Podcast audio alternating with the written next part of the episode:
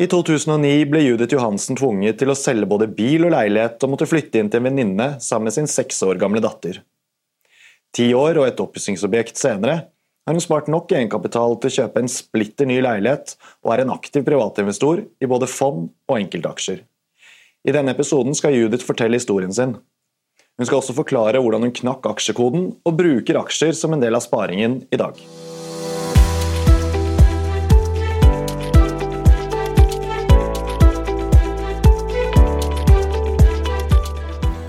Velkommen til en ny episode av Utbytte, DNB-podkasten hvor vi forklarer hva som skjer i den globale økonomien og finansmarkedene.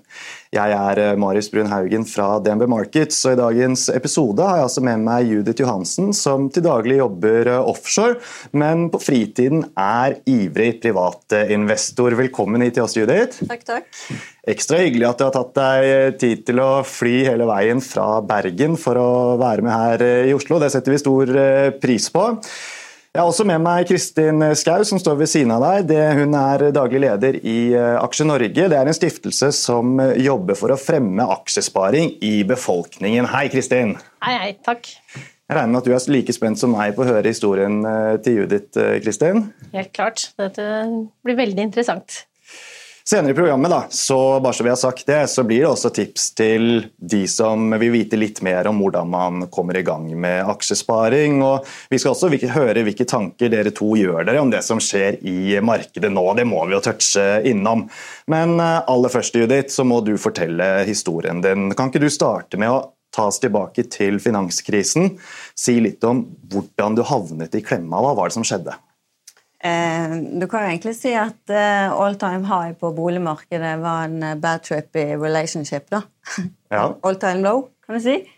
Eh, for det vi gjorde, var at vi kjøpte på all time high Boligmarkedet. 4,1 millioner. Du og din mann? Yes. eller meg og min Vi skulle bli samboere, hadde hver vår leilighet, som var innberegnet i på en måte salget for å kjøpe denne eneboligen. 4,1 eh, millioner. Eh, fant ut av litt diverse som gjorde at ok, dette må bare ta slutt. Eh, så vi flyttet aldri inn i huset. Eh, og prøvde å leie ut, men for å kunne betale ned eh, lånet som eh, vi hadde tatt. og det var veldig vanskelig når markedet var som det var. så vi måtte rett og slett bare ta imot et motbud til slutt på tre millioner som da eh, gjorde at vi tapte 1,1 million. Mm. Og så satt du der i saksa? Og da satt du der med ny singel og full gjeld og en, eh, en, jente. Og det er jo det som egentlig gjorde at eh, jeg må bare ta tak. Hvordan jeg skulle gjøre det, det visste jeg egentlig ikke da, for det var veldig mye i forhold til banken å få prøvd å få lempet litt av gjeld, noe de gjorde fordi vi fikk et tredje låner for å klare å betjene. sant? Eh, så det som skjedde, var at jeg måtte selge leiligheten min. Der fikk jeg en egenkapital på 750 000. Eh, den leiligheten kjøpte jeg i 2005 og måtte selge da eh, noen år etterpå. Så gevinsten var jo veldig bra, for jeg har alltid vært flink til å spare. Så 750 000 der, det slengte jeg inn. Etter hvert klarte jeg å få solgt bilen. Det var 176 000. Eh, i lommen, så da måtte jeg òg eh, få det inn. Så var jeg så heldig at heldig uheldig at en venninne ble singel. Hadde et hus alene. Vi fikk bo der til 4000 kroner i måneden. Og det var jo gull verdt i forhold til eh, å være alenemor med et marked som ville gi Jeg måtte betale 12 000-15 000 å leie en trerommer. For helst ønsker vi hvert vårt rom. Mm. Ja. Men måtte man bo på hybel, så måtte man, men nå var jo jeg heldig. Så på grunnlag av det så kunne jeg spare. Eh, jeg tok på meg en ekstrajobb. jobb. så da hadde jeg fast 100% i kommunen som saksbehandler i barnevernstjenesten. Og så fikk jeg jobb i en annen kommune, for det går ikke an å jobbe i samme kommune over 100 Da, da eh, jobber jo du over tid, og det er jo ikke lov. Det er jo planlagt. Så da var det en ny kommune Jobb i 25-26 og jobbet jeg annenhver helg. Eh, hun hadde samvær med faren, da. Så når hun var hos eh, faren, så jobbet jeg. Eh, og så én dag i uken. Så mandag til fredag jobbet jeg åtte til tre-fire. Jeg hadde fleksitid. Gikk rett på signwork på fredag igjen. jobbet fredag, lørdag, søndag.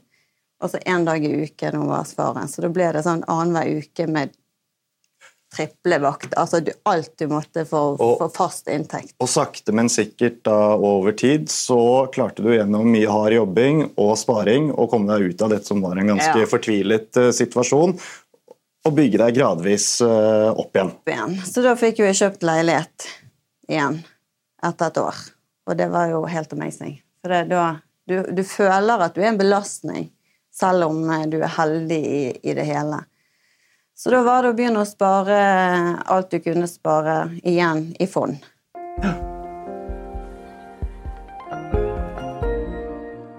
Og hvordan kom dette med sparing i fond og etter hvert aksjer inn i bildet her?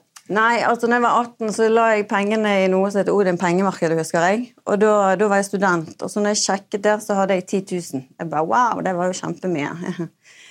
Så da valgte jeg at dette må jo jeg gjøre mer. Så jeg sparte litt og litt. Og fond eh, valgte jeg eh, i seinere tid, når jeg skjønte litt mer. Men det viktigste for meg var jo at jeg ikke hadde risiko. Eh, så jeg gikk jo til banken, og så sier jeg jeg ønsker å spare langsiktig og på en måte bare la pengene vokse. Hva gjør jeg? Hva fond anbefaler dere? Eh, ikke for lavt, men noe som jeg på en måte klarer å håndtere økonomisk. Mm. Fikk du noe fornuftige Ja, jeg fikk tre forskjellige Eller det endte med i hvert fall tre forskjellige fond.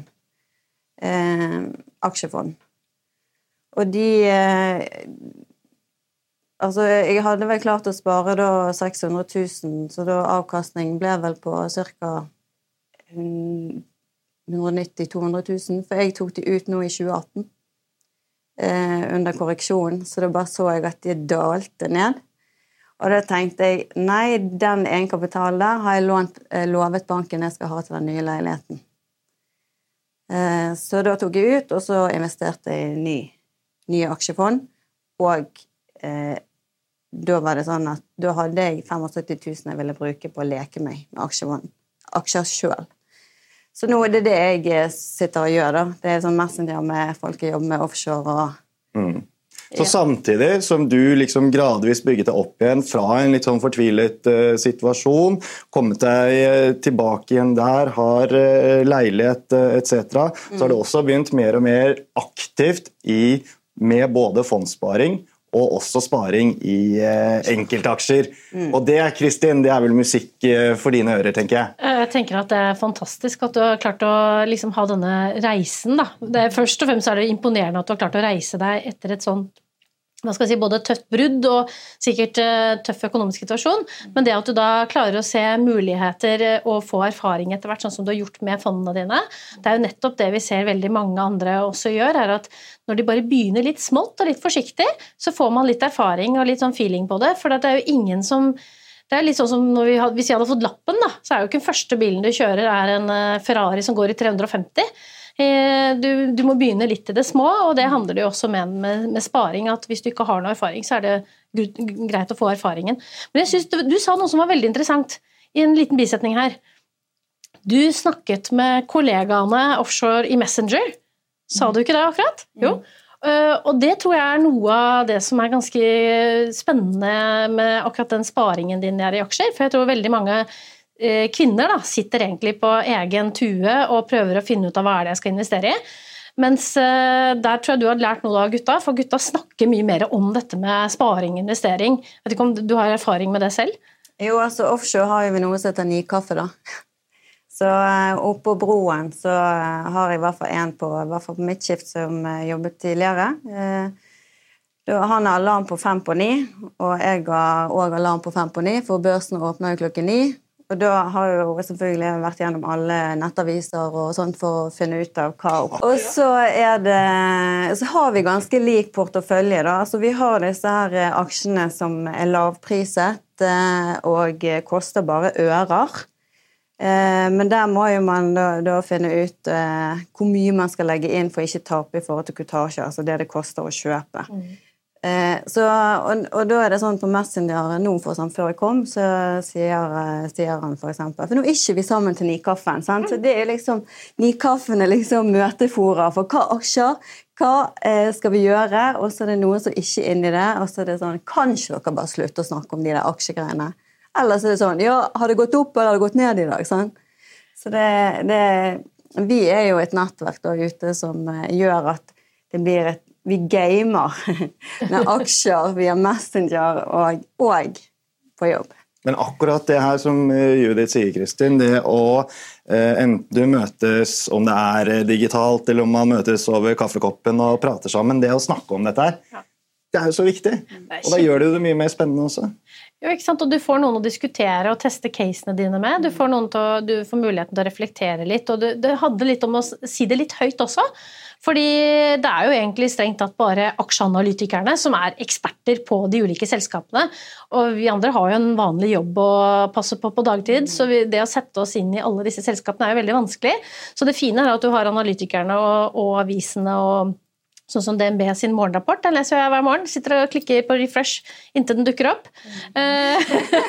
Gjør du òg? jeg har fått noe på mail, ja, så nå kan jeg følge med. Ja, ikke sant? Mm. Uh, og, og, det handler jo litt om at man eh, gjerne, En ting er liksom at det bildet man bygger seg opp selv, men det å kunne diskutere det med noen tror jeg er kjempeviktig, og det å ha et miljø rundt det. Fordi det gjør jo da at du, du kanskje oppdager noe annet som du ikke var klar over. Så, så, jeg tror absolutt det, der, det, dere gjør der, er kjempeklokt. Mm. Det, men ikke minst Men jeg var litt sånn også interessert, da. Jeg hører du sier Du, du, du sa at du nevnte dere plukket aksjer som var litt billige. Eh, det er jo litt sånn eh, Det er sånn, høy risiko. Ja, for det, ja. si, det er nemlig det som er forskjellen her da, når man snakker om aksjemarkedet. At hva som er billig, eh, ofte handler jo om at selskapet er lavt priset i forhold til de fremtidige verdiene. Mm. Mens det du snakker om, er at det er det vi i markedet kanskje kaller penny stocks. Det betyr aksjer som selges i kroner og øre for veldig lave kronebeløp. da. Mm. Og, da, og der, som du sier, veldig mange av de selskapene har jo ofte veldig høy risiko. Mm. Så hvis man er nybegynner, så vil jeg vel kanskje ikke anbefale at det er der man starter, for da svinger det jo veldig mye, eller hva? Ja, jeg lever jo litt farlig der, da. Ja. Siden jeg har noen av de. Ja. Og sånn som tallet er nå, og de siste dagene fra fredag og i dag, så er det bare rødt, så da må jeg bare ignorere. Men så er det noen selskap eh, som du har lyst til å kjøpe på salg, mm. og det er nå tiden er inne. Samtidig som vi ser på at Jeg er jo ikke noe finans- eller analytiker, så jeg, jeg, er jo litt sånn Nå liker jo ikke jeg Trump, Nei. så det er han ødelegger for meg. sant? Um, og jeg har aldri brydd meg egentlig om sånne ting, men plutselig nå må jeg bry meg, og jeg må se på hva som skjer i verden uh, i forhold til min egen gevinst. da, mm. Hvordan jeg skal tenke. For jeg tenker bare, jeg leser bare statistikken. Jeg ser ok, nå har han jobbet seg opp. Det er jo ikke vits i egentlig å kjøpe noe, og hvis, i hvert fall ikke hvis ikke det er utbytte. Eh, så jeg tenker litt sånn at jeg må sikre, men samtidig har jeg lyst til å satse. Eh, men jeg tar aldri lån, for eksempel, for å, for å risikere eh, en kjempeoppgang, og så taper jeg. For det, det kan jo òg skje. Så, og, og, det er jo veldig bra, for det virker i hvert fall på meg som at du Eh, har et veldig bevisst forhold rundt hvilken risiko du tar da, når du investerer i de enkeltaksjene som du velger å investere i. Er jeg rett? Mm. Ja, det, jeg har vel egentlig 80 av aksjene mine i utbytteaksjer. Og resten er play. Mm. Ja. du har en liten del av porteføljen mm. hvor du kan leke deg med, ta store sjanser, mm. mens en større del av porteføljen er mer langsiktig og mer ja, Nå er det aldri noe som heter trygt i aksjemarkedet, men jeg gjør det med sånne utropstegn. Ja. Eh, mer trygge aksjer eh, enn de mest risikofylte.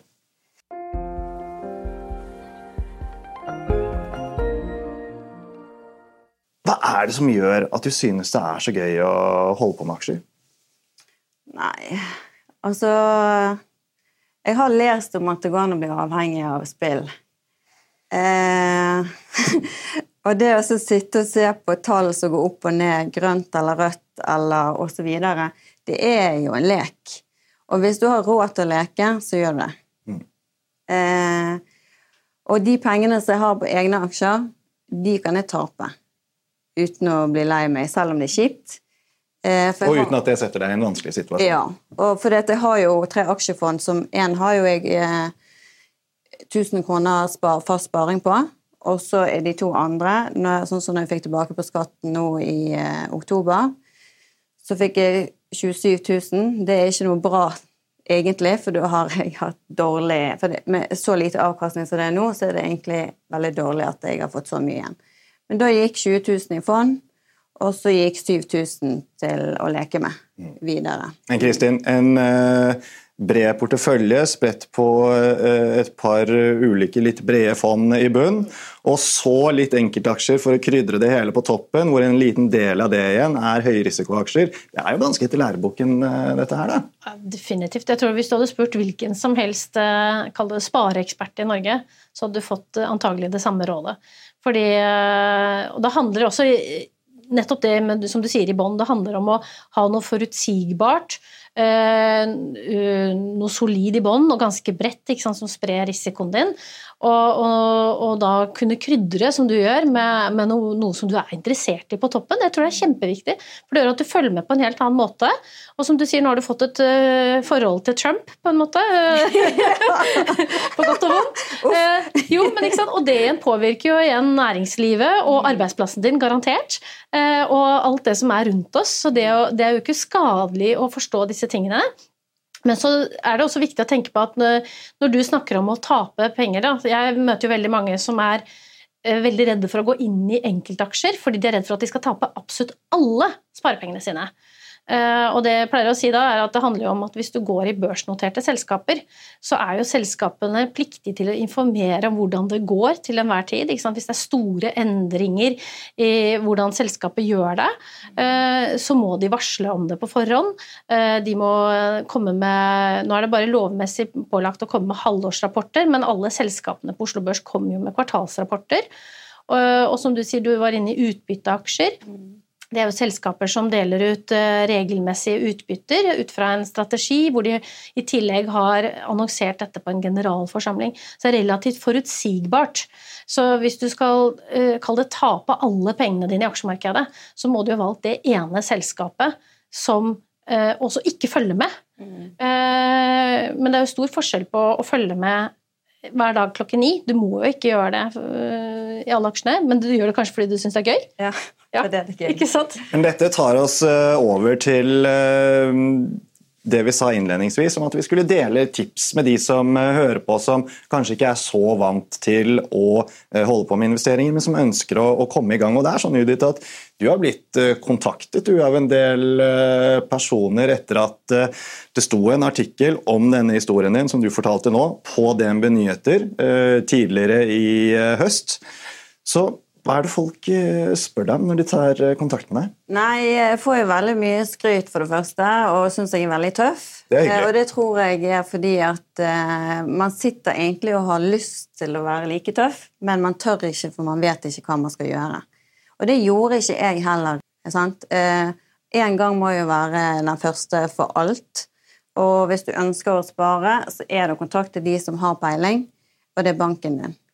Eh, og har du en eh, finansrådgiver eh, som du stoler på, som du har hatt lenge, så vet de òg den økonomiske situasjonen din, og hva du på en måte kan gjøre, og hva du kan risikere. For det er det mange som har kontaktet deg har spurt om. Hvordan, hvordan starter jeg med dette? Ja, og da Noen er det sånn Hei, nå har jeg åpnet en aksjesparekonto. Hva gjør jeg nå? Jeg bare Hei, jeg jobber ikke som finansrådgiver. Nei da. Ja. Men du vet det, Judith, nå kan du sende de videre til eh, Kristin, Ja. eller så kan du sende de til eh, meg, vet du, så skal vi se om vi får hjulpet til. Ja, nei, ehm, jeg sier jo at ehm, Jeg anbefaler deg å kontakte banken, eh, fordi at jeg kan ikke gå god for noen ting. Jeg sier òg at eh, utbytteaksjer er en god ting hvis du vil tenke at du skal få på en måte penger for på en måte kronen du legger inn i. Eh, og da, jeg, da må jeg av og til skrive konkrete eh, selskap som jeg vet har utbytte. Eh, men jeg skriver òg at jeg kan ikke garantere noe, fordi at eh, det er en risiko du tar. Eh, og sånn som markedet er i dag, så kan jo det være at de investerer i utbytteaksjer, som gjør at eh, de kommer til å øke litt, og så faller det kanskje. Jeg, jeg har en litt dårlig magefølelse på at um, ting kommer til å skje nå frem til sommeren 2020. Som uh, Det kan gå kanskje opp, og så plutselig bare ramler det ned, og så er jeg tilbake igjen til, uh, til 2008. Ja. Mm. Kristin, eh, hva er dine viktigste tips eh, når du blir spurt? For du får også masse spørsmål fra folk som eh, ønsker å komme i gang. Hva er, hva er det du pleier å si til dem da? Ja, først og fremst så handler det om å forstå sin egen økonomi. Og det er som du sier, at hvis du går til banken din, så er jo de aller fleste rådgivere de er jo finansielt autoriserte rådgivere. Eller så kan du i noen tilfeller også snakke med en aksjemegler hvis du er en stor nok kunde. Men de fleste eh, kan gjøre veldig mye på egen hånd. Så det å snakke med en rådgiver og få litt eh, oversikt over sin egen økonomi og, og det sparepotensialet man har. Fordi det handler jo også litt om at veldig mange eh, skjønner ikke hvordan de skal komme i gang, for de har jo ikke noe å spare. Men da går det an at vi går litt i oss selv noen ganger. Og jeg må innrømme at jeg leste litt kjapt gjennom intervjuet ditt med DNB. Judith, hvor, hvor du bl.a. Skrev at det kan være en god idé å se tilbake på den siste måneden du, på økonomien din, og hva du kan kutte på. For det handler om at det er ganske mye det betyr ganske mye da, at du klarer å spare litt større beløp hver måned. For det vi ser er at kvinner f.eks. sparer mindre enn menn. Og så sparer vi kvinner også mye mer i pengemarkedsfond, som gir lavere risiko, men også lavere avkastning enn å spare i aksjemarkedet og aksjefond eller aksjer. Eh, så jeg tenker at eh, det første man bør starte med, er å liksom finne seg et eh, bredt fond til å ha i bånn.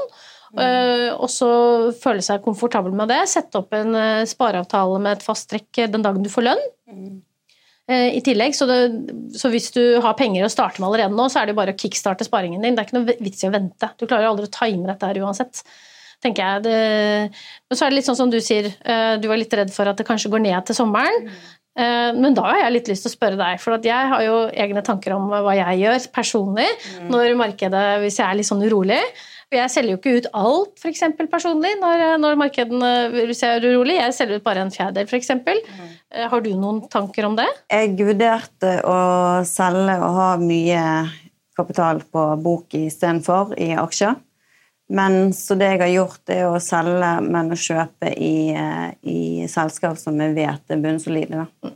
Istedenfor. For uh, det å være aksjemarkedet er jo, er jo risiko uansett. Men det vil jo alltid uh, på annen På et eller annet tidspunkt så går jo det bedre enn uh, start. Men jeg tror at det, i forhold til det med kvinner og aksjesparing, så er jo det så mange ting som man må tenke på. Eksempel det med å ha penger i banken. Jeg begynte jo i utgangspunktet og sånn bufferen de fleste skal ha. Min buffer ble jo bare større og større og større, der jeg bare tenkte ok, disse pengene her kommer jeg aldri til å bruke. Altså, Jeg kan ikke kjøpe en vaskemaskin til 100 000. Sant?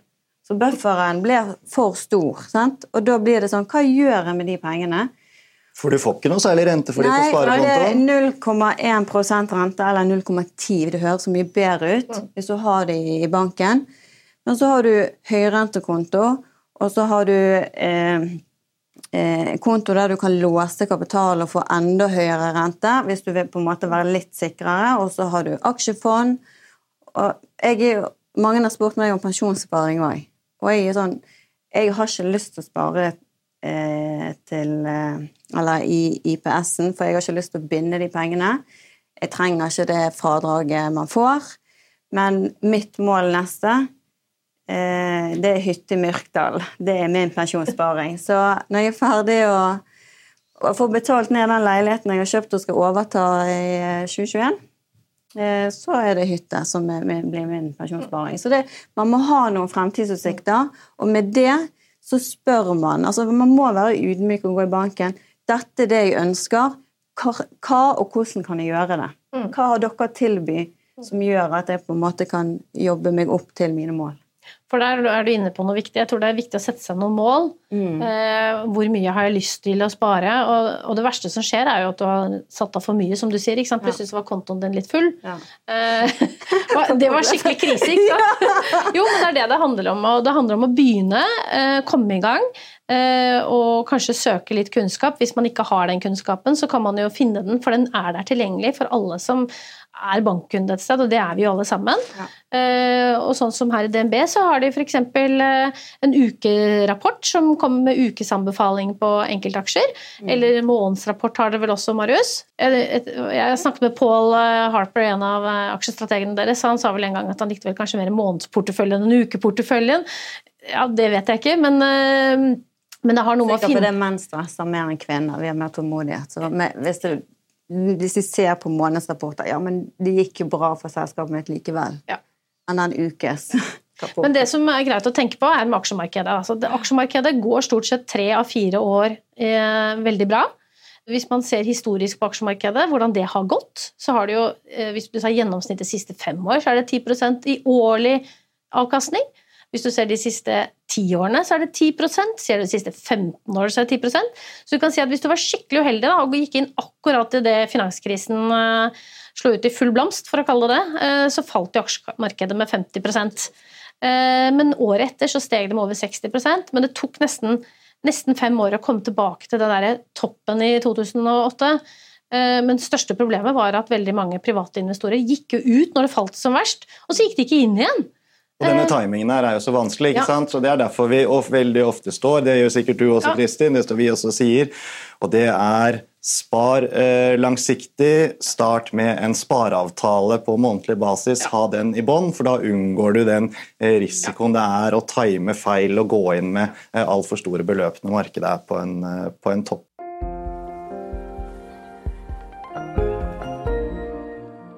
Men ok, Hvordan 2020 blir for eh, aksjer, det vet jo ikke vi. da, så Det eh, blir spennende å se. Eh, bærekraft er én ting som har vært veldig sentralt i hele verden, for så vidt, men også i finansmarkedet i 2019. Er det noe du tenker på når du investerer i aksjer, eh, Judith? Ja, absolutt. Jeg har jo vært uten bil i mange år selv hvor irriterende det er når busser som ikke går når du vil at de skal gå. Men jeg tenker, jeg står her i 20 minutter og venter og fryser meg helt til korresponderende buss kommer, fordi jeg er grønn. Sier jeg. Ja, det sier jeg offshore. Men Er det også noe du tenker på når du, når du gjør eh, investeringer? Altså når du ja, jeg gjør det. Jeg har eh, for å si sånn, Equinor er jo eh, ikke bare olje, men de er òg bærekraftige. Og det er utbytteselskap som jeg tror, tror, på. Og de har jo masse penger som de kan gi til meg, så det er jo fint. Scatec Solar er jo også en annen av favorittene jeg har hørt, og de er jo også må kunne si defineres under det grønne. Ja, jeg har en ordre på de. Jeg bare venter på at han skal gå igjennom, for jeg eh, la en ordre under det som var salg i dag.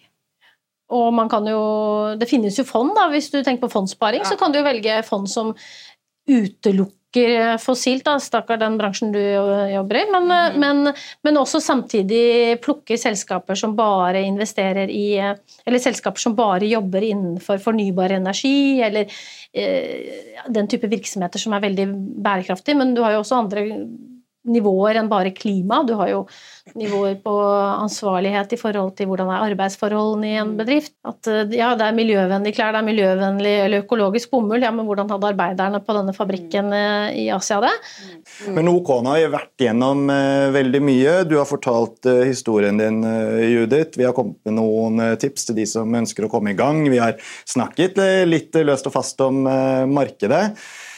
Sånn helt avslutningsvis hvor viktig er det, Judith, at uh, enda flere kvinner får et aktivt forhold, og nordmenn uh, flest generelt, da, får et uh, aktivt forhold til sparing og investering fremover? Jeg tror at så lenge det opplyses om, og så lenge kvinnen i gaten sant, tør å gjøre og stå frem, sånn som nå når jeg har hatt innen reportasjen i DNB Nyheter, så er det mange som har kontaktet meg. Og så da blir det litt og litt, og så sprer de ordet. Det er på en måte omdømmet og alt som skjer rundt én handling, som gjør at uh, flere kvinner kan spare. Uh, og man trenger ikke være verdensmester, men uh, man skal ikke risikere noe og tro at man blir millionær, for det blir man ikke. Det er hardt arbeid. Altså, jeg står ikke her i dag fordi at jeg lekte med aksjer. Jeg jobbet 140% fast i et år, kan du si. Så det er grunnlaget. Og så eh, har man sparemuligheter. Mm. En eh, aksjekaffe som de har i Oslo, vet jeg, det kommer til Bergen. Eh, jeg kan dessverre ikke være med, for jeg er offshore, men eh, det er noe som jeg tenker Det er en start. Eh, for da er det ingen eh, dumme spørsmål. Og det, jeg tror, sånn som jeg har forstått det i Oslo, så er det alt fra erfarne til de som overhodet ikke har noen ting i aksje eller i fond, men som har lyst til å prøve å begynne. Bare, for det, Kvinner trenger bekreftelse. Og Spesielt når du tenker aksjer. Da er det sånn Ok, eh, fordi det er litt sånn Kan du garantere at jeg ikke kan du, Er det sikkert at altså, Nei, det er ingenting er sikkert, men du må være villig til å risikere at du faktisk får 4% økning istedenfor 0,1 i, i banken. Sant? Så det er bedre å ha det ute på markedet enn i banken.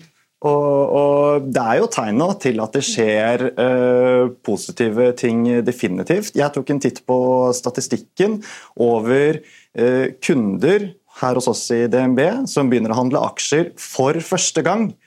Og eh, forrige måned, altså i november, var første gang kvinneandelen var over 30% Så dette her går i riktig retning. Og det er jo i hvert fall bra, eller hva, Kristin? Ja, Det syns jeg er fantastisk. For vi, si, vi, kvinner har jo ligget ganske langt etter i forhold til å være med på den avkastningen som Å få en ta del i den avkastningsutviklingen som har vært. Da. Og den veksten som er i norsk næringsliv, og den globale veksten som vi ofte snakker om. Det at vi får lov å få igjen for det arbeidet vi Vi går på jobb hver dag, tjener penger, jobber for arbeidsgiveren vår, men vi får ikke noe mer avkastning enn det. Og det å være investert i aksjemarkedet gjør at du kan få sparepengene dine til å vokse enda mer. Så det er veldig gøy å høre om eh, den statistikken. Men jeg tenker at her er det både menn og kvinner i det ganske land som hadde hatt godt av å spare litt mer strukturert eh, og litt mer fast, sånn som du gjør, Judith. Eh, det tror jeg hadde vært en ja, vi, kanskje vi skal ha det som nyttårsforsett alle sammen. Ikke bare bli friskere, sprekere og raskere til neste år, men også mye, få en mye bedre sånn spareform. Mm. Det får bli uh, siste ord for uh, i dag. Tusen takk til både deg Judith og deg Kristin for at uh, dere var med oss i dag. Tusen takk til alle dere som fulgte med. Vi høres.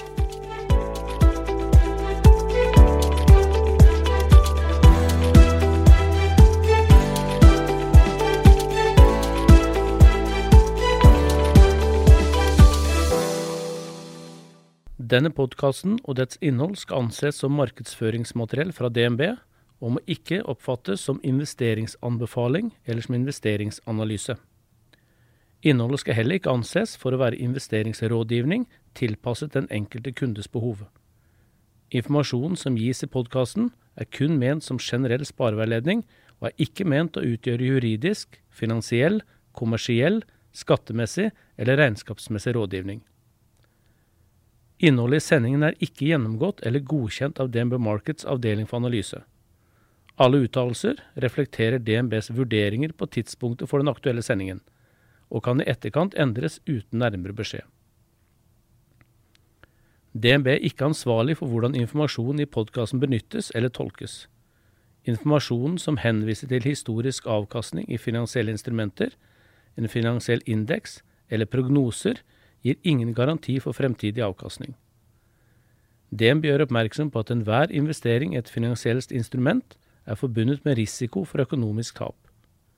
Finansielle instrumenter kan både øke og minske i verdi, slik at avkastning kan bli negativ som følge av kursfall. DNB tar intet ansvar for direkte eller indirekte tap og kostnader som måtte oppstå ved bruk av den informasjonen som gis i podkasten.